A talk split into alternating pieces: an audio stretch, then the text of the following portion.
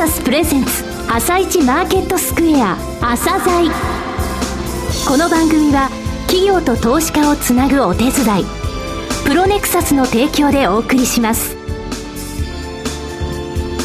皆さんおはようございます。今野博明です。えー、今日も昨晩の海外市場今日の見どころ注目の一社など井上哲夫さんとともに紹介してまいります、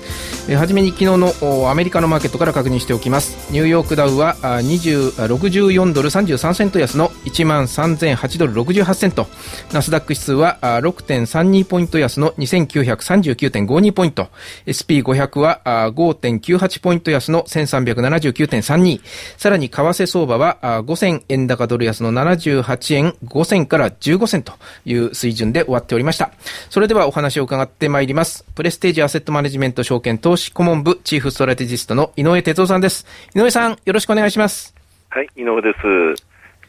えっ、とですね、はい、ダウにつきましては、まあ今日、今日と言いますかね、少し下げましたけれども、はい、あの先々週の末から3日間で326ドル下げて、その後先週水曜日、えー、からのところでは3日間で458ドル上げて、はい、ドラギさんの発言ありましたね。ここ2日間で66ドル下げて、えー、結局8日間で65ドルの、えー、小幅な上昇ということになってるんですよね。はい、ちょっとあのディーラー主導だなという印象ですね。うん、あのテクニカルに下に行った時は上がってくるという印象なんですけれども、えー、先週の水曜日以降の出来高見ましてもね、えー、内政の方の出来高7.8億、8.9億、9.1億、えー、6.5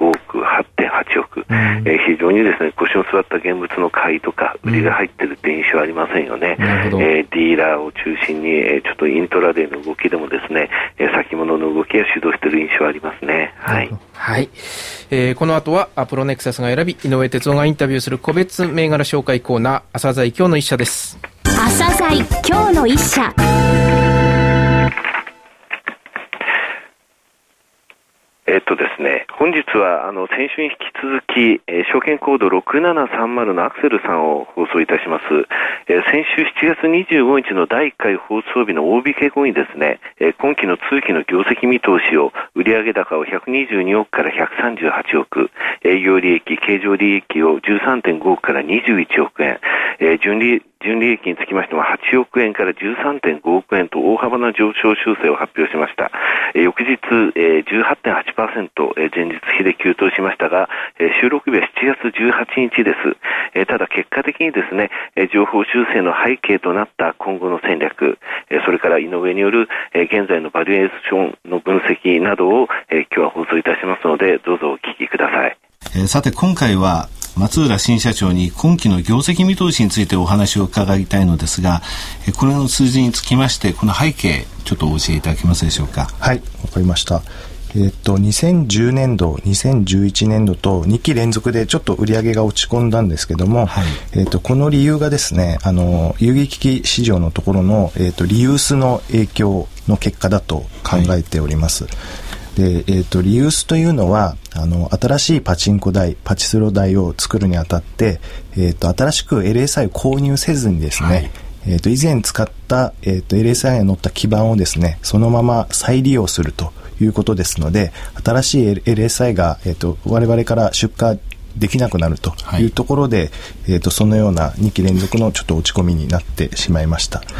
で、えっ、と、今期はですね、あの、新しい主力の製品、AG4 という名前なんですけども、はい、こちらが、えっと、新しく出荷していきますので、えっと、新しいものですのでリユースができないのでその影響がなくなります、はい、でその分売上が上がると思って、えっと、そういう予想にしてあります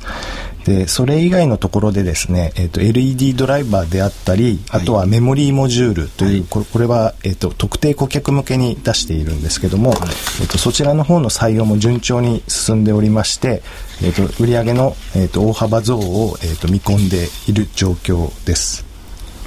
えそれではですね第1回目のえー、お話にもございました2010年12月に、えー、設立しました子会社ニューゾーン、えー、前回の放送で社長の方より2014年3月期に連結ベースで収益に大きく貢献させたいというお話がありましたが具体的にどのような分野への進出というのをですねお考えになられていらっしゃるか、えー、今度はちょっと会長佐々木会長の方からですね、えー、お話しいただけますでしょうか。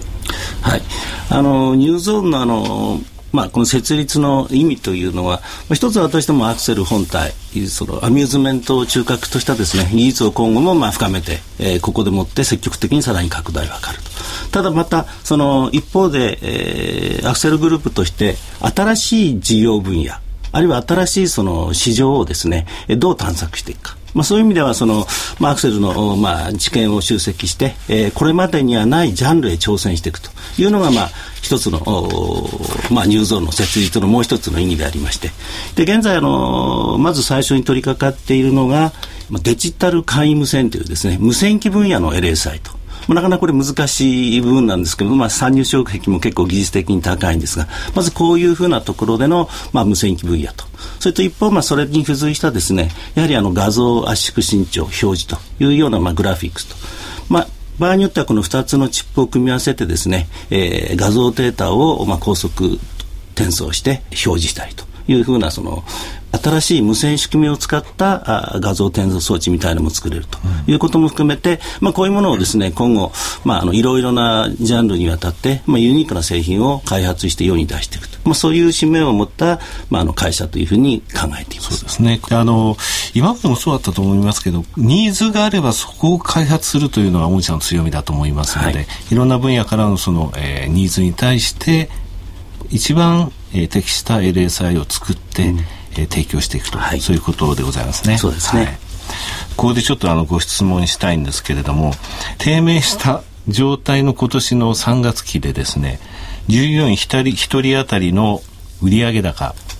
それから最終利益、これ、御社ですね、え普通株式3565社中何位ぐらいだと思いますか？売上と純利益ですね。社長の方の予想は？そうですね。3期前だとだいぶいい感じだったと思うんですけども。そうですね。はい。えー、っとちょっと計算したことないので何とも言えないですけど、えー、っと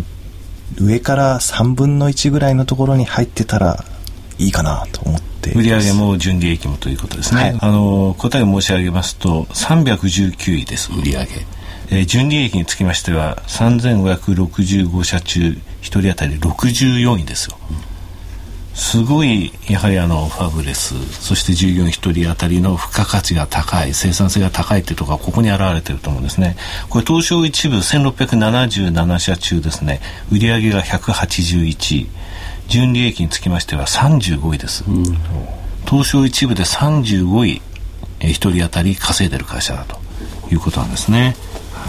え、最後になりましたけれども、えー、個人投資家に向けて一言、えー、メッセージがございましたら会長社長それぞれですねあのお話しいただきたいと思います。まずはですね、えー、佐々木、えー、取締役会長の方から一言お願いできますでしょうか。そうですね。私どもそのやはり株主の皆様に対してどのようにそのまあ還元していくかと。いう意味ではその技術系の会社でありますんでやはりそのいかにいい競争力のある魅力ある製品をですね作ってこれを、まあ、世に受け入れられるというそこをベースにですねやはり今後も伸ばしていくと。まあ、いろんな戦略とは、まあ、この新設も考えてくれると思うんですけど、まあ、そういうところで、まあ、そういう中で、まあ、その都市アクセルをですねぜひファンになっていただければなというふうに思っています。はいそれではあの新社長の、えー、松浦様から個人投資家に向けて一言お願いします。はい。えーと、新しい体制のもとですね、えーと、次の、えーと、成長へのステップに、えー、と進めることが私の使命だと考えてます、えー、と利益を生み出せる製品を効率よく開発することそれから新しい市場を開拓していくことが、えー、と株主の皆様に対しての還元になっていくと思ってますので今後ともご支援のほどよろしくお願いします。はい、ありがとうございました。えー、証券コード6730、えー、アクセルさんにお話を伺いました。えー、そのアクセルさんですが、えー、ラジオ日経では9月1日土曜日、名古屋の明治安田生命ホールで、えー、アクセルさんの IR セミナーを開催します。えー、さらにアクセルさんについて研究できる最適の場です。えー、セミナーの受付も、えー、スタートしております。えー、朝鮮のホームページからもリンクする、えー、セミナーのホームページからお申し込み、えー、ぜひ、えー、皆さんお越しください。お待ちしております。企企業ディスクロージャー IR 実務支援の専門会社プロネクサス上場企業のおよそ6割2200社をクライアントに持つこれはアジア証券印刷の時代から信頼と実績を積み重ねてきたからこそさらにプロネクサスが目指すのは企業と投資家をつなぎ日本の株式市場を活性化させることです。プロネクサス私たちは個人投資家の皆さんを応援します。井上哲夫今日のストラテジー。それでは井上さんに改めてお話を伺ってまいります。えー、井上さん、前半のコーナーでですね、えー、海外のボリュームが非常に少ないというようなお話がありましたけども、これ日本でも同じような印象を受けます、受けるんですが、どうなんでしょうか？そうですね。ちょっと残り時間が少ないんで、短いんで、急ぎ足で申し上げますけれどもね、はい、日本の方もちょっとあの、テクニカルで戻った後、先物主導になっておりますね。昨日はですね、日中あの、5番8730円まで上がる場面ありましたけれどもね、あの、引け後の手口見ますと、野村大は、え国内が開口してますね、はい、あとニューエッジは買ってるんですが、野村大は開口っていうのは結構珍しいんですよ、相場が上がるときっていうのは、えー、最低取引やってますので、現物の方が割安になるんで、現物を買って先物を売るっていうのは結構国内の手口なんですね、はい、それが野村大は開口したってことはどうかってことですね、うん、え最低の手口って2日後に発表されます、つまり昨日の数字っていうのは、明日の3時半に東証で発表されますので、そちらをご確認ください。えー、それでですね、最低の回収が出てなかったという時は、どういうことかというと、え国内を使っている年金とかファンド、うん、そこのドレスが入ったってことにもなるんですよね。月末ってんですかね、えー、そうですね、7月って結構入りやすいですよ、7月の月末っていうのは、8月にファンド解約されないための結構ですね、うん、ドレスの動きとか7月末って入りやすいということですかね、はあのイントラデーで、えー、途中から落ちてきたところっていうのは、えー、そういうところもあったかもしれません。うん、えー、レーティングのところ申し上げます。はい、えー、格上げが、えー、ゴールドマンサックスが695に歌詞を売りから中立、えー、8411のみずほ、えー、をですね、JP モルガンがニュートラルからオーバーウェイトで目標株価200円、えー、クレディ・スイスが6140朝日ダイヤを、えー、アンダーパフォームからニュートラル、えー、三菱 UFJ が3003ヒューリックをアウトパフォーム新規で520円の目標株価設定しています。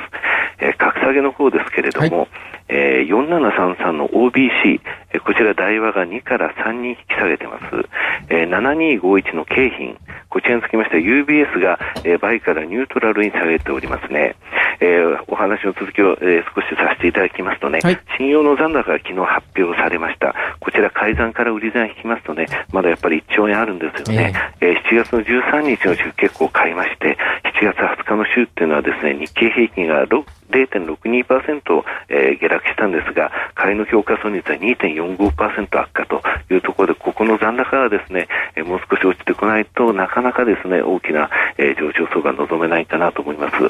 評価損率のね、グロス、あ評価損率のレベルだけ申し上げておきます。はい、えー、20%の評価損率の時は日経平均8400円、うん、えー、5%の、えー、評価損率ギャップの時は日経平均9000円です。なかなか9000円の方に行くまでには信用残高減らさなきゃいけないかなという印象ですね。はい。なるほどね。はい、わかりました。井上さん、今日もどうもありがとうございました。また来週もよろしくお願いします。はい、